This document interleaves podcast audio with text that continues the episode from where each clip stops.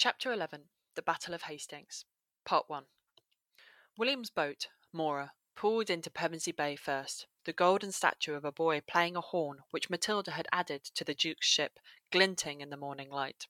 As William disembarked and looked up the hill to the old Roman fortress, he contemplated who he would be fighting for the throne. He'd heard about the Viking invasion, but didn't know yet which Harold had won the battle.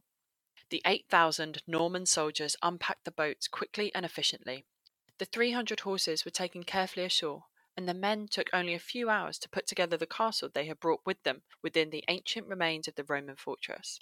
It gave them a clear view of the coastline and good protection against enemies, and somewhere to rest that night. William felt very secure and proud sleeping in the castle that night, thinking about the warriors from the mighty Roman army itself who must have stayed here in time past. The following day, William received news that it was the English Harold Godwinson they would be facing in a fight for the throne. He and his men then spent several days unleashing a tide of destruction across some small towns on the south coast. William hoped to put so much pressure on the king to dash south immediately that he wouldn't rest his troops adequately. The Duke tore into towns, stole from the people, burnt their straw houses, and left villages ruined. Harold raced down south and regrouped his army in London, but then left again immediately without giving the troops time to recover from this incredible feat of marching and fighting. Harold also hoped to play a similar trick on William as he had done on Hardrada and catch him out with the speed of his army, perhaps catch William unprepared as the Vikings had been. However, William was an experienced warrior and placed scouts in the countryside that warned him when Harold was approaching. On October the 14th, William led his men to a place about seven miles north where Harold's men were waiting. As William approached the place, he saw that Harold's men had already taken the spot of the greatest advantage at the top of Senlac Hill. William's men would have to fight uphill. He arranged his men in a highly organised and professional way, using all the experience he had gained in his younger years fighting in Normandy. Up the hill, Harold's men were in a traditional shield wall formation. This meant that they were in a circle facing out, all of the shields locked together so that the Normans would not be able to break through. The shields were so tall they almost came up to the men's faces. Harold, in heavy chainmail but on foot, looked down the hill, hoping to catch a glimpse of William. Instead, his eye was drawn to a bright yellow banner.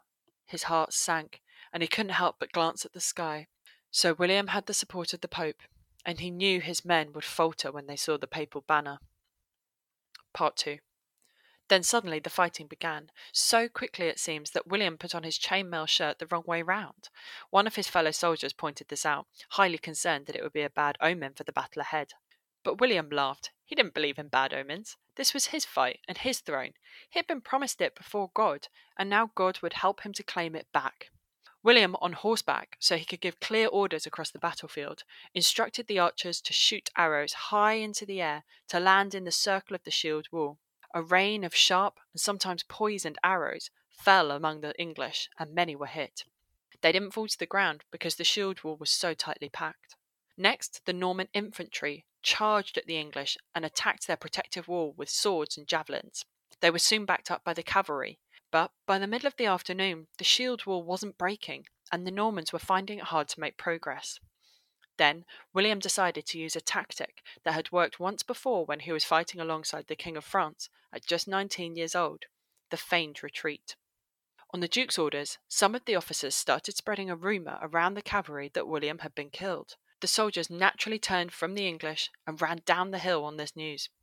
The English got ahead of themselves, and many of the untrained fyrd soldiers chased the Norman cavalry down the hill. Then, at this crucial point, William pulled off his own helmet and declared that he was still alive. The Norman horses turned around at once and sliced the fyrd to the ground. The English, in their haste to chase the Normans, had broken the precious shield wall, and now the Norman archers, infantry, and cavalry charged at once and tore the English apart. William knew that they would only win if Harold was killed. He appointed four of his finest riders to find and kill Harold. They managed it within an hour, cornered him, and cut his body to pieces. The battle had lasted the whole day, but it was finally over, and blood soaked the ground. William picked through the bodies, looking for Harold, just as Harold had looked for Tostig just a few days before. When William found the body, he cleaned the bloodied face, put the king's sword back by his side, and prayed over Harold, thanking God for the rightful victory. On this exact spot, William built an abbey in honour of King Harold Godwinson and named it Battle Abbey.